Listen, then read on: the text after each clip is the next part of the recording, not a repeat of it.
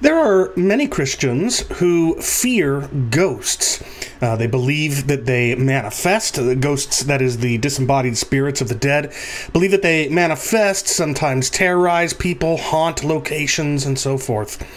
And then, of course, there are Christians who uh, object to the view of human nature that I hold, namely non reductive physicalism, which we've talked about in previous shows.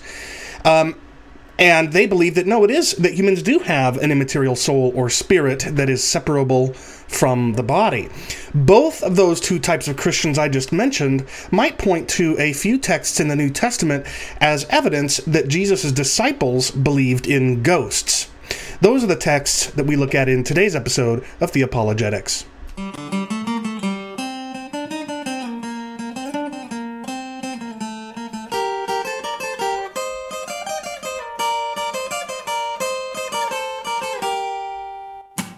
This is Chris Date, and welcome to Theopologetics, where every other week I discuss a wide variety of theological issues and show how a properly biblical worldview can help defend the historic Christian faith from its critics.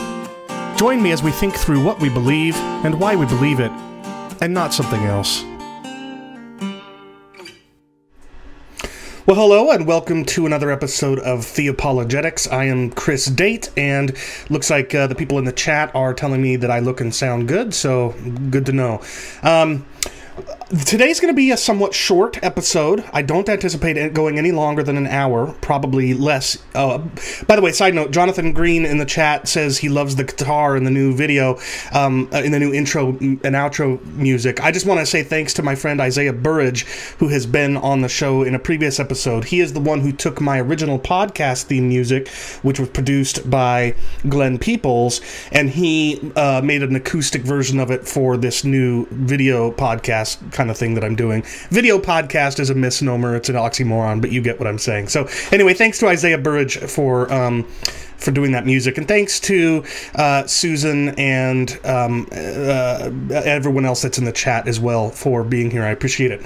So, anyway, today's going to be a fairly short episode. I, I think I could be wrong. I often am. I sometimes go over.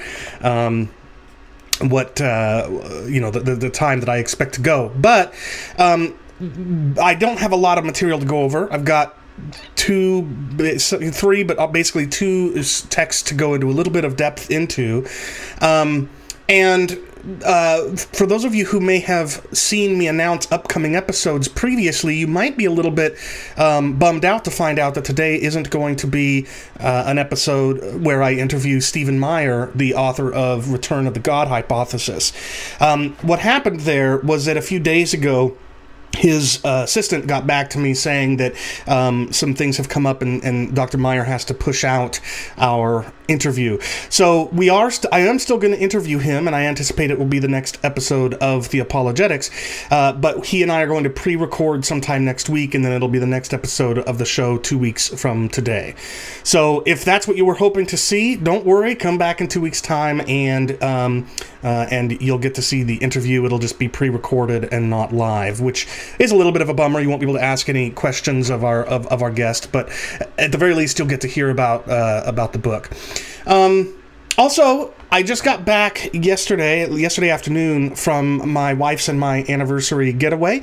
To those of you who contributed contributed to our anniversary fund, thank you for that. Appreciate it. Uh, we had a really good time. We um, dropped our younger kids off at my mom's on Friday morning. Uh, we left our two older boys here for the weekend. Thankfully, they're not. They didn't throw parties or anything. They're not party people. And then my wife and I alone drove a couple of hours north to a little town called La Conner um, which is near Anacortes, which is a big, bigger town than that. Um, it's near the San Juan Islands. In fact, Anacortes is on, I think, what is considered a San Juan Island. Um, and we spent a lot of time sightseeing and, and just relaxing and enjoying each other's company. We went whale watching Saturday uh, evening. Got to see a couple of orcas um, playing around in the sound for a couple of hours. It was really, it was a really great time together, and my wife and I enjoyed the break from all the hustle and bustle of daily life and from our kids. So thank you for helping us to make that happen. We're back in town now, and um, you know, trying to get back into the swing of things, and thus today's episode. So anyway, that's that catches you up to where I'm at. Oh, uh, so my friend Skylar says he's watching me instead of the Toronto um, Maple Leafs and Habs game. Who are the Habs? Skylar, you'll have to clarify that. I'm not sure. Habs, the Leafs versus Habs. Why can't I remember that, Skylar? It's evidently the the uh, Stanley Cup Game Seven, the final game, if I'm understanding you correctly. Um, which, by the way, side note, has me really encourage. Oh, they're the Canadiens. Okay.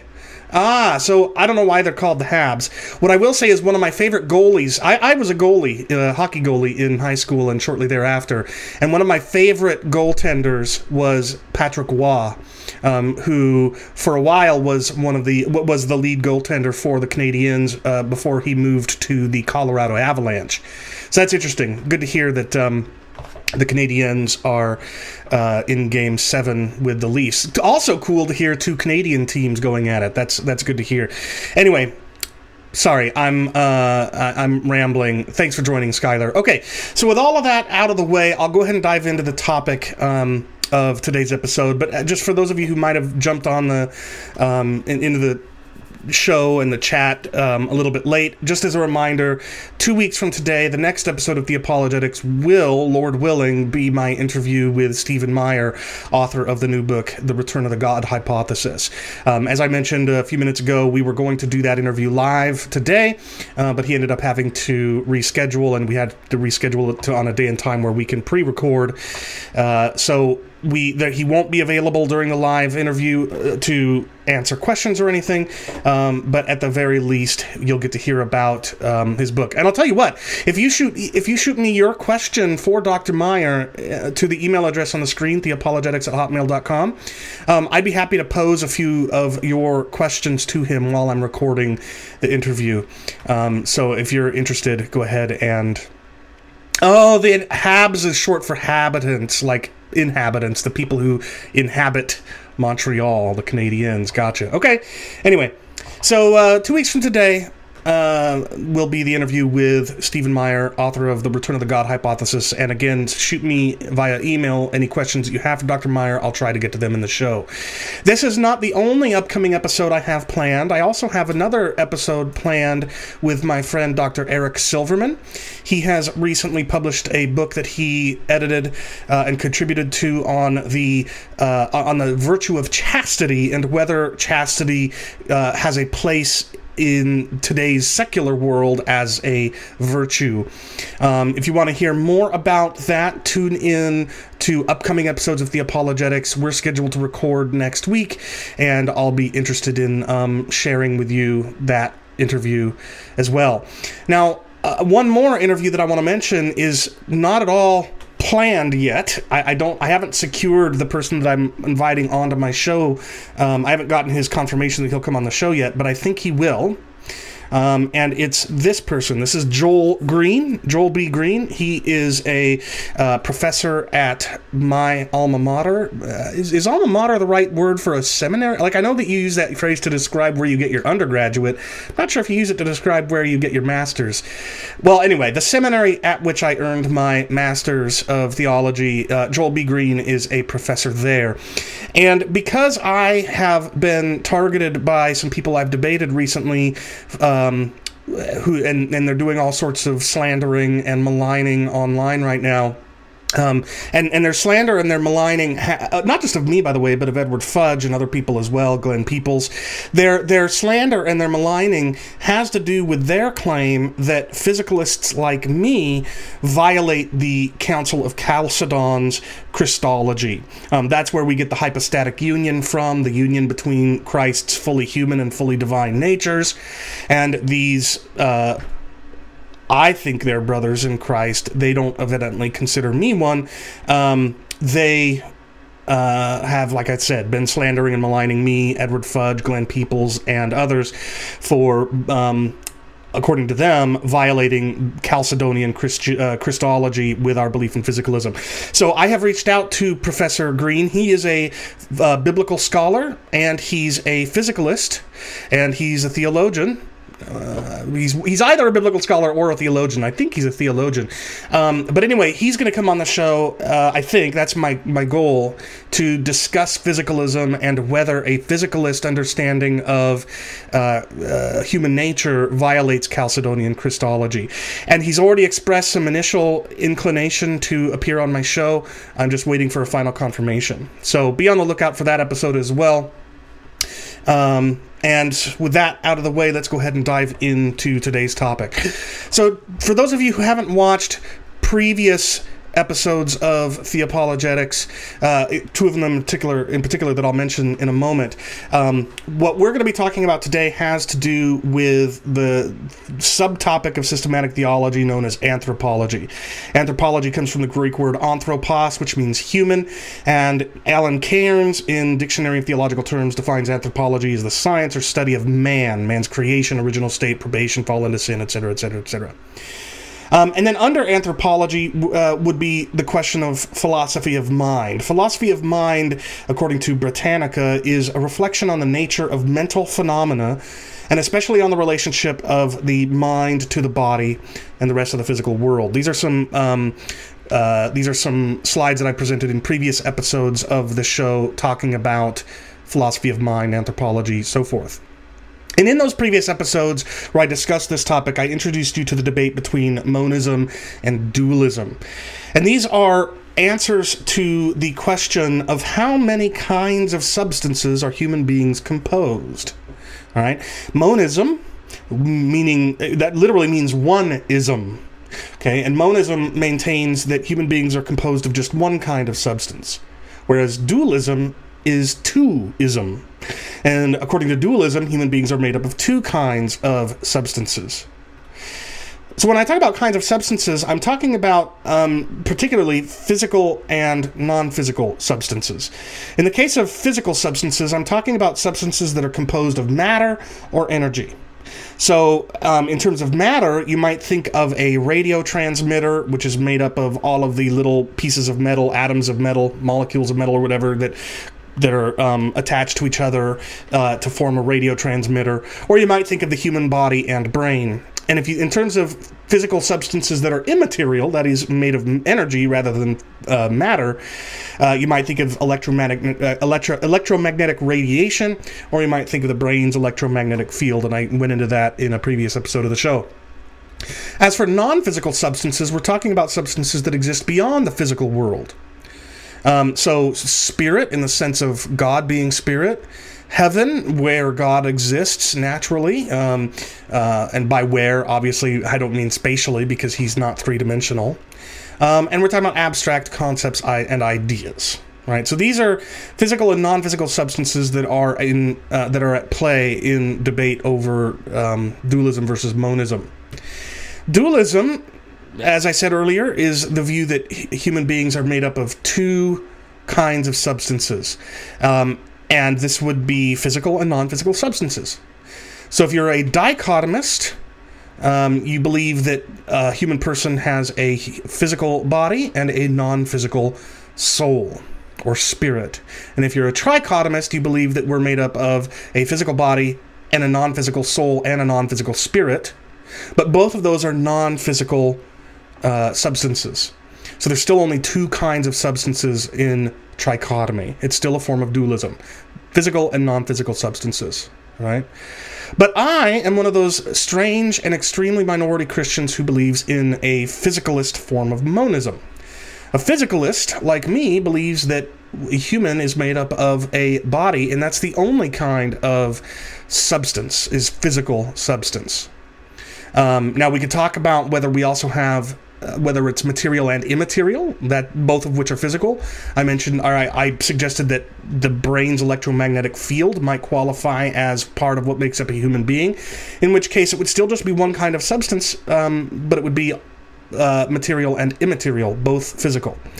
Um, but either way, the point is, is that a monist, as a, as a physicalist monist, I believe that a human person is made up of only one kind of substance, and that kind of substance is physical, specifically the body, including the brain, and etc., etc. Now, in previous episode, oh, and then lastly, um, there is a distinction in the liter- literature between reductive and non-reductive physicalists. As I have said in previous episodes of this show, I am a non-reductive physicalist, which I, which means I believe that mental states are not reducible or identical to brain states. The mind is a property, function, or some other aspect of the living brain. It's not identical to the living brain, it is some aspect of the living brain. Now, what that allows me and other non reductive physicalists to say is that while the mind is dependent upon the living brain in order to function and in order for a person to be conscious, Nevertheless, consciousness is not merely the product of firing neurons. Um, the uh, the direction of cause and effect is not solely from brain to mind; it's also from mind to brain. So we non-reductive physicalists believe that your your conscious self can cause the neurons in your brain to fire a certain way by thinking certain things and that uh, affects the neurons firing. So neurons give rise to mind, but also mind affects neurons. Is non-reductive physicalism. Now, in the first episode of Theopologetics, in which I covered this topic, it was episode 16, and I discussed a couple of texts in the New Testament in which are sometimes thought to to support substance dualism. Particularly the text in which Jesus says to his Father on the cross moments before he dies, "Into your hands I commend my spirit." And then also in Acts chapter 4, I believe it is, when Stephen is being stoned to death and he sees Jesus and he says, Receive my spirit. And in this episode, episode 16 of the show, I explain why I don't think that those are actually talking about substance dualism's immaterial soul, but rather the breath of life from God that animates physical creatures. And then a few episodes later, just a few episodes ago, I offered one possible, albeit not something I think is very realistic, one possible explanation for how God can preserve a person's identity between death and resurrection, even if thousands of years transpire between those points in time, uh, if even if human beings are physical only and don't have some sort of immaterial soul or spirit that survives death or that exists after death. All right, so those are a couple of episodes you might want to go back and watch um, after you've watched this one if you haven't already watched them already. And in future episodes, I'll continue to discuss the topic. As I just said a moment ago, I do hope to have uh, Professor Green on the show to talk about physicalism and Chalcedon. But what I want to discuss today are two texts, really three, but two of them are parallels to one another, in which it seems as if uh, on the surface as if Jesus' disciples believed in and feared ghosts. I'm talking about Matthew 14, 26 and its parallel Mark 6, 49. Uh, Matthew 14, 26 says, But when the disciples saw him walking on the sea, they were terrified and said, It's a ghost! Uh, and then the new internet, the new international version translates translates Luke 24, 37. They were startled and frightened, thinking they saw a ghost. This is in the upper room after Jesus' resurrection, and he suddenly appears in their midst and he terrifies them. And the NIV translates it ghost. So, um, most translations, if not all of them, with the exception perhaps of the King James Version, um, translate Matthew 14, 26, and probably Mark 6, 49, ghost. It's almost unanimous in, um, in terms of translations. Uh, Luke 24:37 ex- exhibits more diversity in English translations. Some translations say spirit, others say ghost. So we'll dig into that. But the point here is that the virtual um, consensus of Bible translators is that when Jesus is seen walking on the water by his disciples, and when he suddenly appears in their midst after his resurrection in the upper room, that the disciples are terrified because they think they see a ghost. Now, if what I'm about to argue for is true, it doesn't mean dualism isn't true, right? Um, somebody could, and, and I did before I was a physicalist, believe in dualism, but not believe that disembodied souls can manifest visibly on earth. And I do think that that is the most consistent dualist position to hold. And so, my goal with today's episode is not to make you think that dualism isn't true if you're a dualist, but rather to convince you that even if you are a dualist, Um, number one, these texts aren't support for dualism, and number two, you shouldn't fear ghosts. At least you shouldn't look at these texts as uh, substantiation for the the sanity, uh, the legitimacy of fearing ghosts, because I don't think that's in fact what's happening here, and that's the and I'll be arguing why here as we proceed. All right, so let's take a closer look at the first of these two texts, Matthew 14, 26, and again the parallel in Mark 6, 49. The word that is translated by so many translations as ghost is the word phantasma. And you can even hear, as I say it in Greek, phantasma, that it is the basis of the English word phantasm. You can see why it would so naturally lend itself to being translated as ghost, because what do we think of when we think of phantasm? I, I, I would almost, I, I guess if, if I excuse me, if I asked 99 English speakers, sorry, if I if I asked 100 English speakers what is a phantasm, they would probably say it's a ghost or something like that. Um, so what they feared, this is really important when you're when you come upon an interesting text in the Bible in one of your popular translations of the Bible, um, and somebody says something that you think contradicts that text you've got to dig into the original text of that text, um, the original language in which it was written, and not simply go by English translations. Popular, you know, well respected English translations are great, and I'm not at all trying to cast doubt on them. But what I am trying to stave off or, or, or prevent you from doing is rejecting a physicalist like me or, or somebody who doesn't believe in ghosts but is a dualist on the grounds that here the disciples fear a ghost. Now, of course, just because they feared a ghost, if that's in fact what happened, wouldn't mean that you should. Um, but the point is, uh, if you think that the disciples believed in ghosts, and that means it's probably reasonable to do so, and so you and and, and that belief in ghosts would be consistent with Jewish thought, um, you don't, you can't just simply quote the English text here and say, see, Mr. Physicalist, or see, Mr. Ghost Denier, uh, the disciples feared ghosts. They evidently believed they were real. Well, hold up. It doesn't say ghost. It wasn't written in English. It was written in Greek, and the Greek word is phantasma. That's the point I'm trying to get at here. So we're going to dig into what phantasma means in a moment. But here's a few examples of the commentaries that, like the translations, seem pretty universally to think uh, that what the disciples fear here is what they think is a ghost. So, for example, this is R.T. France in his New International Commentary on the New Testament uh, on Matthew. He calls their reaction superstitious. He says it's hardly surprising because a disembodied spirit could appear where a physical body would sink. And he says that the term phantasma may reflect the popular belief that evil spirits lived in the sea or that those who had drowned haunted the water.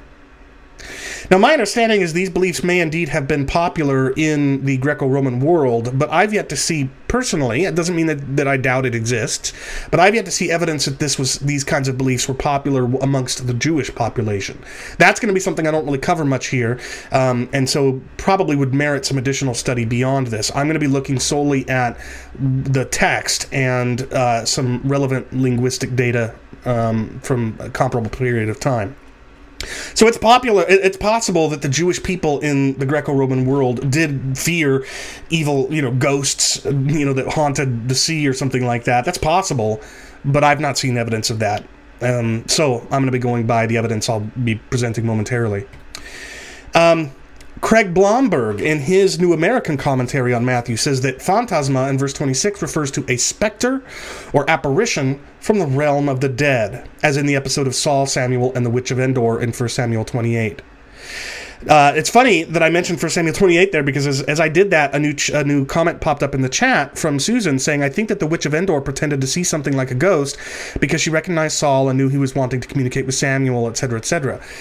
Now, that may or may not be the case. But here's what's critical, and, this is important uh, as a follow up to this quote that I've just reproduced from Blomberg.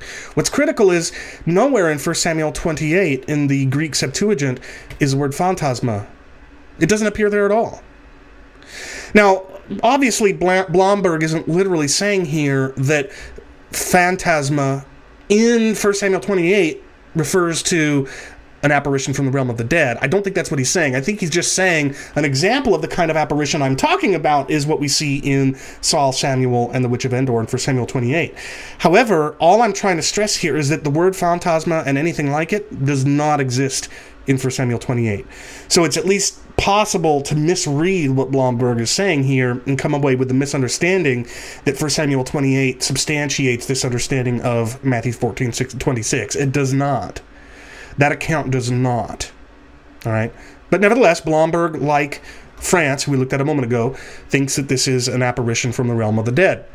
And so too does Craig Keener in his commentary, uh, his IVP Bible background commentary. He says that belief in ghosts or disembodied spirits was common on a popular level in antiquity, even though the idea of ghosts contradicted popular Jewish teachings about the resurrection from the dead. Now look at that again. Look at that bolded part in the bottom half. The idea of ghosts contradicted popular Jewish teachings about the resurrection from the dead. Now I haven't looked into that claim. I, I can't. I can neither substantiate nor debunk the claim that popular Jewish teachings in Jesus' day would have ruled out the idea of ghosts. But that wouldn't surprise me, given that I'm a physicalist and I think Jesus and his, his disciples were physicalists. But notice that the thing that I want to point out here is that Keener agrees with France and Blomberg that this is uh, that the that the disciples are here expressing fear of what they think is a ghost, but he says they're doing so in contradiction to uh, popular Jewish teachings about the resurrection from the dead. I think that's interesting. What that should suggest, I think, is is that if, if we take Craig Keener at his word, and, and he's a, a far more accomplished and knowledgeable and respectable scholar than I am, uh, but if we take him at his, at his word that uh, the idea of ghosts would have contradicted popular Jewish teachings about the resurrection from the dead in Jesus' day, then shouldn't that um, predispose us to thinking that the disciples weren't fearing what they thought was a ghost? Wouldn't wouldn't popular Jewish teachings, if what Keener is saying is correct, um, shouldn't those popular Jewish teachings, if they contradicted the idea of ghosts, shouldn't they incline us to look for some other explanation other than ghosts first to see if perhaps the disciples were fearing something else? And if we find that, great. If not, then we fall back to the ghost thesis. But it seems to me that if we accept what Keener is saying here, that we should first be looking for a view that would be consistent with popular Jewish teachings, that would exp- that would equally explain their fear, and if we find such a one, that should be our preferred understanding of the text rather than the ghost explanation. And by the way, consider how this might help apologetics. How many atheists do you think, when they, um, if, if, uh, if you talk to them about Jesus and his um, uh, his his uh, ministry. How many of them, if, if for some reason you got into a conversation about this passage and, and others like it, do you think that the atheist would say, "Oh yeah, but see those disciples? They were just superstitious sheep herders." You know, they're they're like they're like popular ghost hunter type people today. You know, you can't believe anything that they're saying. They're they're gullible. They're superstitious. But what if they weren't fearing ghosts? And what if they didn't believe in ghosts at all? It's arguable that that actually might, in some cases, remove an obstacle in the work of apologetics, in the realm of apologetics, which would give us another reason for uh, looking for an alternative explanation for the disciples' fear besides ghosts. So there's a, there's a few reasons. There's at least a couple of reasons. Not not even to mention my belief in physicalism, uh, which would be another reason to look for an alternative explanation. But again, I came to the conclusion I, uh, I have on these texts before I became a physicalist. Um, and in fact, I can prove it to you. Um, I, in my old blog, theopologetics.blogspot.com, I have a uh, entry on um, not this text. I think might have been no, I think it was this one. It was either this one or another one we're going to look at. Uh, but I, I dig into it there, and I was still a dualist at the time, and concluded that it, they weren't fearing ghosts. Right. So, anyway, the, the all I'm saying is physicalism is one reason, but not the only reason. There are these other reasons for at least wanting to find an alternative explanation for the disciples' fear, One is that if there's some other explanation that is consistent with popular Jewish teachings, uh, that would be a, a, likelier candidate than ghosts. But secondly, it would help with apologetics because it would take away a little bit of the reasons that atheists might think that the disciples were just primitive sheep herders, gullible, superstitious people. But anyway, uh, the commentators seem fairly unanimous on this, and so um, I'm not. Uh, I don't want you to just take my word for it. All right. But I do want to um, uh, offer some reasons why I think they're not actually talking about ghosts. And what I want to begin with is a look at the words cognate verb. For those of you who aren't familiar with the word cognate, um, when you have multiple words in a language that all derive from the same root, um, those are cognates. So, um, take for example the verb appear and the noun appearance. Right? Verb is appear, noun is appearance. Those are cognates. So the cognate noun of appear would be appearance. The cognate verb of appearance would be appear. All right. Hopefully you see the relationship there. And as it turns out, phantasma, which our translations render ghost, um, has a cognate verb fantazo or fantazamai, depending upon what lexicon you're looking it up in. I'm using fantazo. Um, and this verb appears in only one place in uh, the whole New Testament, and I may not appear, I haven't looked it up in the Old Testament, but it appears in Hebrews 12 21. And look what it says. So terrifying was the sight, fantazo, that Moses said, I tremble with fear. And it seems if perhaps um, he is, the author of Hebrews, that is, is talking about um, when God appeared on Mount Sinai in cloud and smoke and fire, and people were uh, feared. Um, uh, dying because uh, being eaten, being burned up at the base of the mountain if they drew too close or touched it or whatever. All right. Um, so it's interesting that in the one place that the cognate verb is used in the New Testament, it's not about um, ghosts or anything like it. It's about theophany, appearance of God on Mount Sinai. In fact, we see something similar. It doesn't use the word phantasma, but we see something similar in Acts 7, verses 30 to 32. An angel, this is, uh, I think this is Stephen um, talking about uh, talking to his fellow Israelites about the history of Israel. He says, An angel appeared to Moses in a, in a flame of fire in a bush, and when Moses saw it, he was amazed at the sight. He trembled and did not dare to look. And then we see in Exodus 3 6 that Moses hid his face when he saw the burning bush, for he was afraid to look at God. So notice what we see here that and again the word phantasma isn't here the verb fantazo isn't here. I'm not trying to make the argument that it is. But what i am saying is in it may be that what the author of hebrews is talking about when he does use the cognate verb is actually the theophanic theophanic appearance of god in the burning bush in the malach of yahweh the angel of the lord that appears there in the burning bush. All right um, but that's really all the um, meaningful data that you're going to get, I think, from an exploration of the cognate verb fantazo. Um, but keep that in mind. So the one, the only use of it that we have that can help us to understand what the disciples are talking about, it's about a theophany of one sort or another. Perhaps even the kind of theophany in which God appeared to um, Moses in a burning bush as the angel of the Lord. We might also look at another cognate noun of uh, phantas- uh, phantasma. There's another um, noun from the same root, fantasia, um, which means an appearance. Actually, uh, it, it, often means like pomp and circumstance. It, had come to develop by the time of the New Testament this idea of, you know, like you, you remember you remember when um, you remember in uh, uh, uh what why can I Aladdin in Aladdin whether you're talking about the Disney animated film or the or the live action reboot and either way you remember when Aladdin asks Genie to make him Prince Ali um, and so that he can impress Jasmine and then he he comes into um, the the town with all sorts of pomp and circumstance, you know, a parade and music and flowers and jewels and all that. That would also be fantasia. But it just means appearance, very similar to phantasma. And this word is used in a few places that are interesting. In the Testament of Solomon, a demon says, I am Beelzebul. Um, you'll recognize that from the New Testament, Beelzebub.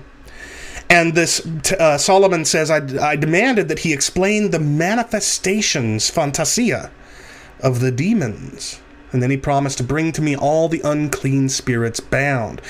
So here, the cognate noun fantasia, Prince Ali, mighty is he. Thanks, for Tyler or Taylor. Appreciate that in the chat.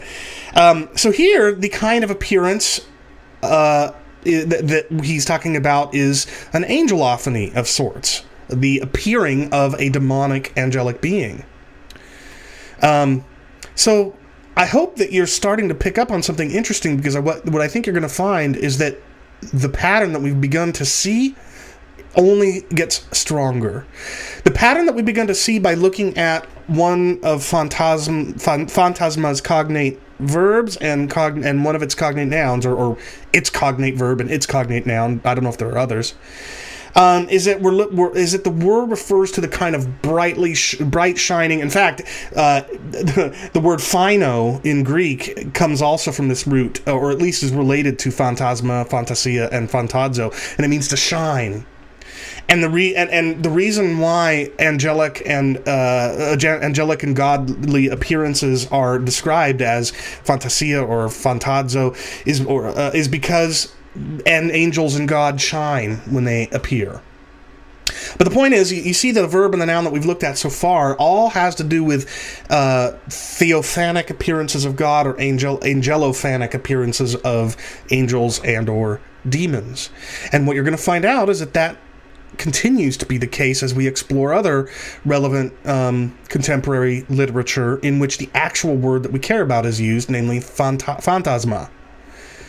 Um, so, take for example Wisdom of Solomon 1714. The text is talking about people who were sleeping and were vexed with monstrous apparitions, phantasma. Now, this doesn't tell us what it is. I, you can go and look it up for yourself, but I read through this portion of Wisdom of Solomon and cannot find anything in there that will tell us what these apparitions are. Um, so this just doesn't help us, but the rest of the occurrences of the word will help us, as you'll see. Josephus uses it in uh, Antiquities of the Jews to say that at the mountain of Sinai was the vision of the bush and the other wonderful appearances, phantasma. Uh, those other uh, wonderful appearances that happened. So, what does Josephus use phantasma to refer to? A theophany. The same theophany that the author of Hebrews might have had in mind and that Stephen did have in mind in which God appears to Moses in the bush as the angel of the Lord, the Malach of Yahweh. All right. So here we have a continued pattern of this word group referring to theophanies or angelophanies. We can also see that Josephus uses the word in uh, elsewhere in antiquities to refer to the angel that wrestled with Jacob. So Josephus says, Now as Jacob was proceeding, angels, phantasma, appeared to him. Meeting with an angel, phantasma, he wrestled with him. The angel, phantasma, beginning the struggle, but he prevailed over the angels, phantasma. Or angel, that might be a typo there. But the point is, is that all throughout this text, this theophanic appearance of God in um, the book of Genesis uh, wrestles th- th- that wrestles with Jacob, this theophany, if that's what it is, or at the very least an angelophany, is what Josephus uses the word to describe the appearance of an angel, or God appearing, you know, as a, as a tangible person to wrestle Jacob. But we'll go with angel. But that's not all. We have later in Antiquities, Josephus says that when this person's wife was once alone, an apparition, phantasma, was seen by her. And what kind of apparition was it? An angel of God. Um, he, I think, I think here he's actually talking about um, the uh, appearance of the angel to Mary. All right. Um, so, so here again, apparition, phantasma, refers to an angelic being, an angelophany. Um, so, and then I looked uh, uh, anywhere else I could find and could not find anything relevant. So we don't have, as far as I can tell, and you can please do email me at theopologetics at hotmail.com or comment under this video. If you find evidence that phantasma or its cognate noun fantasia, or their cognate verb fantazo or fantazamai. If you can find any evidence that these are used in relevant Jewish contemporaneous literature to refer to disembodied spirits or something like that, then great, F- point it to me. Because I can't find any. The only other occurrences of, of word the word group that I've been putting up here um, that I could find weren't about disembodied spirits or angelic beings. They were just they were just references to a sight, an amazing sight of some sort. Um, like you know, seeing God in clouds and fire, or you know, whatever. Just strange, bizarre things that people see. The only times where the words that we've looked at have something to do with uh, are, are they, they refer to something identifiable. It's not disembodied souls or spirits or ghosts. It's about theophanies or more often angelophanies. Okay, so with all of that out of the way, um, we're about to look at the at the other text because what what I'm arguing at this point is that all of the relevant data we have at our disposal suggests that while it's possible the translators all got this text right and that they and that the disciples feared what they thought was a ghost, while that's possible, and while it's possible that they that might coincide with um, a popular superstition in Jesus' day on the part of the Jews who believed in ghosts, although as we've seen from Craig Keener, that would contradict popular Jewish beliefs about resurrection, right? While that's possible, all of the relevant data that we have at our disposal suggests it's not a ghost that they think they're seeing, but rather a theophany or an angelophany. Now, by the way, why would that cause the disciples to be frightened? Well, what happens anytime somebody sees the angel of the Lord in the Old Testament? They think they're going to die. What what happens to Isaiah when he sees the unmitigated glory of God in the book of Isaiah? He thinks he's going to die. He's come undone. Um, when people get too close to the mountain, uh, or they, they, fear that if they get too close to the mountain, Mount Sinai, they're going to die, and on and on it goes. Um, you can even see in the New Testament that, uh, and I think I might have some text like that to look at on these slides that the appearances of angels caused people to be frightened as well. If I don't, I'll bring those up before our time's over. So I I would vent, I would argue that all the data that we have that can help us to understand what's going on here suggests that what the disciples feared they were seeing was either a theophany, an appearance of God, the likes of which would normally kill a person, which obviously would be cause for fear, or they feared uh, angelophany, particularly of like an unclean spirit, um, and that too is something that would have caused them fear. Um, meanwhile, we don't have any evidence that they feared they were seeing a ghost. So that's enough reason for me to think that this text that we've been looking at, um, Matthew 14:26, I think it was, and it's parallel in Mark, is about uh, either angelic beings or a theophany rather than ghosts. But what I want to do now is look to the other text and see if it can help us um, figure out if this new proposal I'm offering is better than or worse than the more popular ghost interpretation. And that other text is Luke 24 37. This is when Jesus appears to them um, in the upper room after his resurrection. You'll sometimes hear Christians say that Jesus was able to go through walls that's not what the text says. It doesn't say like Jesus was able to become you know, partially invisible and was able to float through the wall. It doesn't say anything like that. All it says is that he suddenly appeared to them behind um, a locked door. And that could happen from teleportation, you know. I mean, it, but but anyway, the point is, is that in this text, Jesus suddenly appears to the disciples, and Luke records in Luke twenty four thirty seven that they were startled and frightened and thought they saw a spirit pneuma.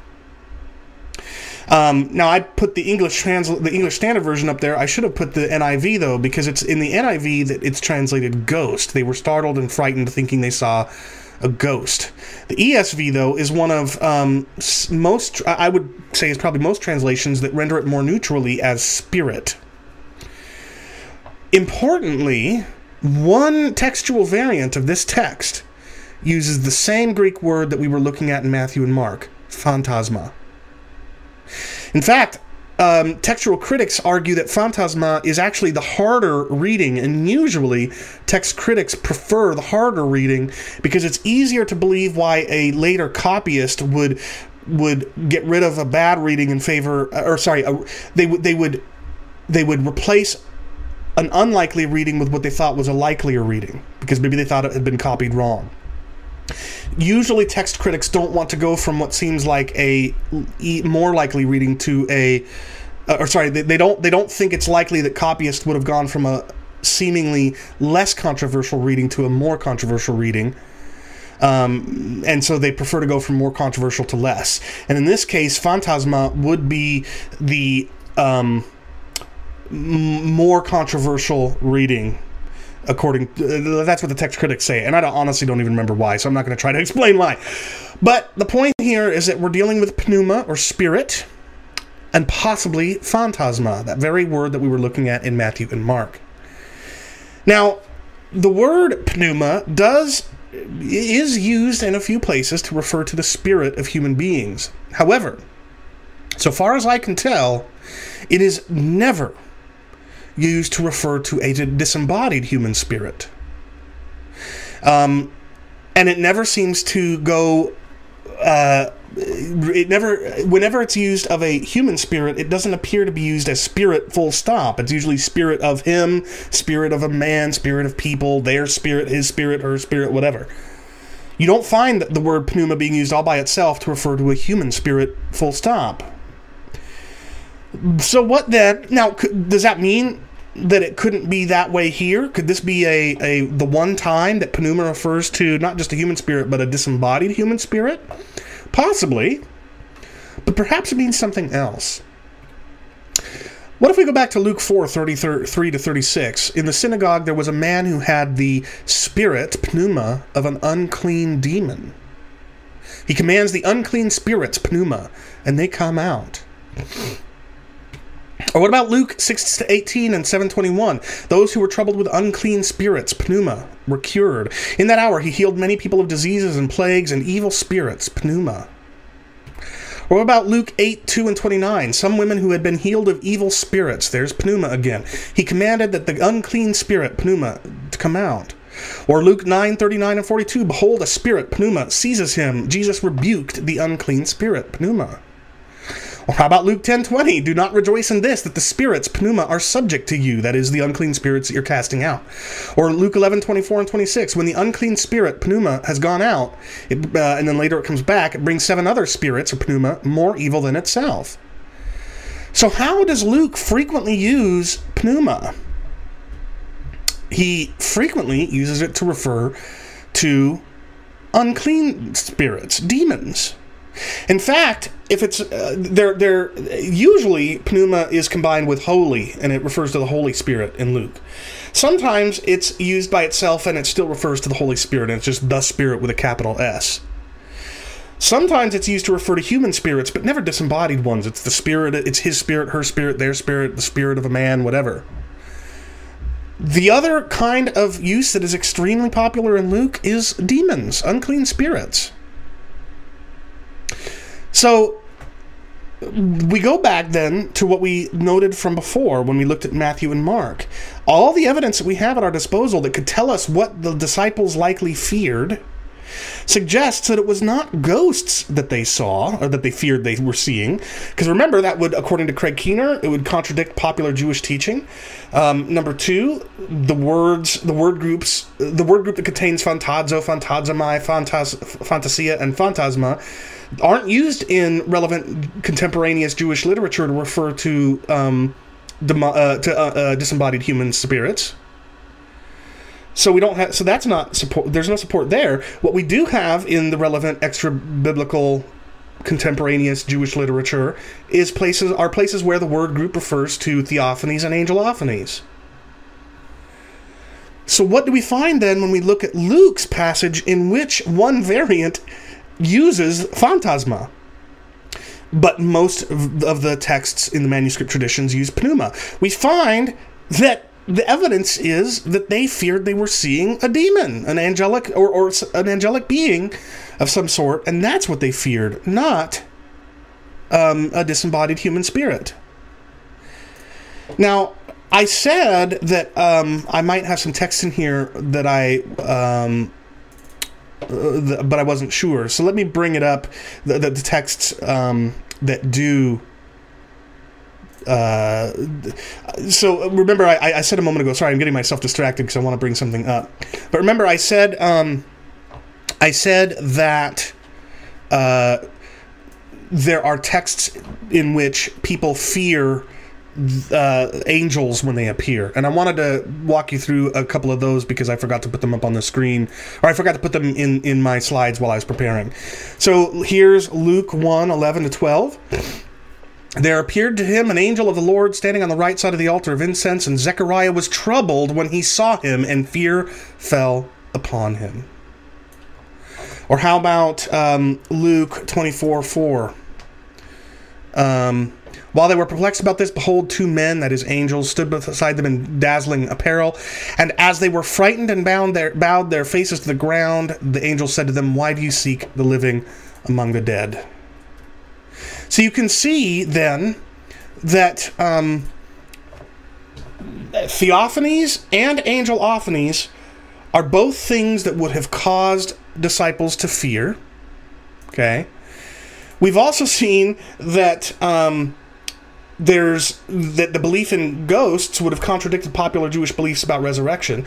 We also saw that um, there is no evidence that the word group of fantazo, fantazomai, fanta, uh, fantasia, and phantasma are used in extra biblical contemporaneous Jewish literature to refer to ghosts. But we do have a number of extra biblical res- uh, resources in which the word phantasma and others like it are used to refer to theophany and angelophany. So, what does all of that evidence lead us, reasonably anyway, to conclude that there is no good reason for thinking that the disciples fear Jesus' ghost in Matthew 14 26, cross reference Mark 6 49, and Luke 24 37? None. There's no good reason for it. Not that I can find. All the relevant data indicate that what they feared was what they thought was a theophanic appearance of God, the likes of which would often kill a person, or the appearance of an angelic or demonic spirit. That's that's my conclusion, um, and for whatever it's worth, I think it should be your conclu- your conclusion as well. Because again, there's just no there's no reason there's there's no reason whatsoever for concluding that they feared they saw a ghost. Now, I'm not saying that the ghost reading is is um, implausible. Um, number one, yeah, if they thought they saw a ghost, that would probably be pretty frightening. And number two, it would make sense that if they saw a person that they had recently witnessed die standing before their midst, they might think it's a ghost, assuming they believe in ghosts. So it's it's a plausible reading. I'm not arguing that it's an implausible one or that it's incompatible with the text. But what I am saying is that there's literally not a shred of reason for thinking that's what's going on. Sure, in antiquity, in Greco Roman antiquity, many people believed, uh, many people were superstitious and believed in hauntings and ghosts and things. And yes, maybe that was the case with the Jewish people. Maybe. But as Craig Keener pointed out, that would contradict what were then popular Jewish beliefs about resurrection and as I've now pointed out, the linguistic data from contemporaneous literature points far more heavily in the direction of the disciples fearing what they thought was either a theophany, which, by the way, would make sense if they thought Jesus is God, right? Um, or an angelophany, whether that's of a um, an angel or a, a, you know heavenly angel or a demonic one. All of those are much more consistent with what the Jewish people would have believed in that day they're much more consistent with how the word group fan, uh, phantasma, fantasia, fantazo, and phantasmai are used elsewhere in literature. Um, and it's consistent with what Luke says when he uses the word spirit in Luke 24 37, which again seems to be that they feared what they thought was a, an angelic appearance or a theophanic appearance. So I think the case is very strong. But two things. Number one, I'm open to being wrong about that. Um, and and keep in mind, not even my belief in physicalism prevents me from being open to the possibility that they thought they saw ghosts. I could just think they were wrong and that they had no good reason for believing in ghosts and they were just superstitious. Right? So that wouldn't there I have no reason to disbelieve that they thought they saw ghosts in terms of theological presuppositions. Excuse me. Um so I'm open to it and I welcome you to send me evidence. Theopologetics at hotmail.com comments on this YouTube video. Give me any reason for thinking that that what the disciples believed they saw and what caused them fear was what they thought was a ghost. I, will I'll welcome it. I'd love to see that. But in the meantime, I think my case is pretty pretty ironclad. And secondly, what I want to emphasize is that if you are somebody who thinks I'm off my rocker for believing in physicalism, fine. That's okay. I probably am. But that doesn't mean that you have to hold on to the traditional interpretation of this text, the one that the that the translations all seem to favor. Um, even if they did not believe in ghosts, does not mean they didn't believe in disembodied spirits in Sheol or Hades, right? They might have believed that. Um, it just because even if they didn't believe in ghosts and weren't afraid because they thought Jesus won, that wouldn't prevent you from continuing to believe the Bible teaches dualism. So there should likewise be no theological presupposition on your side that makes you want to accept the popular reading. So uh, that's my case that I'll leave in your hands. I'd love to hear what you think. Um, I'll see if there's anything in the uh, in the chat worth responding to. Um, Robert Nass Worthington, you make a good argument, but it seems to me that one would have to explain why the New Testament writers use phantasm only in this instance. They could have used angel, angel, angelos or pneuma. You're right, they could have. But then you've got to explain why all the relevant extra biblical Jewish literature from the time uh, relevant time frame why they never use phantasm to refer to disembodied human spirits outside of Hades. Right? Don't you have to don't you have to account for that? Um, and by the way, it's not just that one New Testament writer. It's arguably Luke as well as well although albeit in a minority manuscript that probably isn't original. But still, that seems to suggest that at least some early um, copyists thought that phantasm was a good use for what Luke uses. Um, meanwhile, as I said, even though it, it is interesting that Matthew chooses phantasm rather than spirit or angel. Nevertheless, he uses a word where, in all the relevant extra biblical data, it points to theophany or angelophany. So you know what? I don't I don't have any problem um, uh, being unable to explain why Matthew chose phantasma rather than pneuma or angelos. Um, there are lots of hapax legomena in Scripture, and this would just be one of them. Um, so I don't, I don't think I have a problem there. What I think I need to see are evidence or examples in extra biblical contemporaneous Jewish literature in which phantasm, phantasma or phantazo, phantasmai are used to refer to the appearances of disembodied human spirits.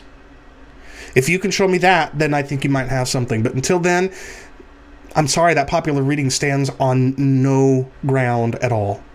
At all. It's just floating in midair.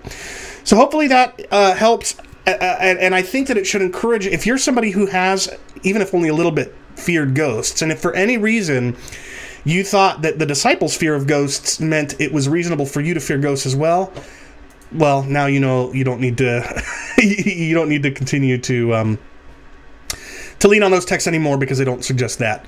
Um, just by way of reminder, as I said at the beginning, the next episode of the show, two weeks from today, will be Monday, June 14th, and I will be playing what will by that point be my pre recorded interview with Stephen Meyer author of Return to God Hypothesis. And then, as I said, in an upcoming uh, episode after that, will be an interview with Eric Silverman on the virtue of chastity. And then, hopefully, in an upcoming episode, I'll be able to discuss physicalism and the Council of Chalcedon with Joel Green. So, I think some good shows uh, to look forward to. But um, I guess that's it for today. Um, and it's two minutes before the hour, so I came in just in the right amount of time. Thank you so much for those of you who turned it, tuned in live.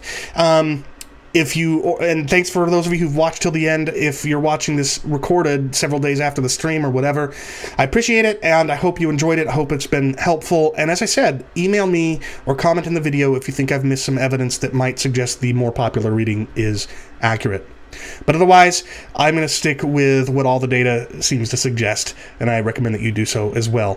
Take care, and I will see you next time. Bye bye.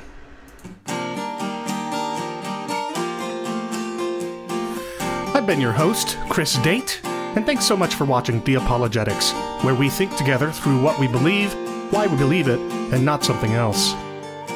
If you've enjoyed this episode, please click the thumbs up, like icon, the subscribe button, and the bell icon to receive notifications when new videos are streamed or uploaded. Either way, come back in two weeks for the next episode of Theopologetics, streaming live on YouTube every other Monday at 6 p.m. Pacific. Until then,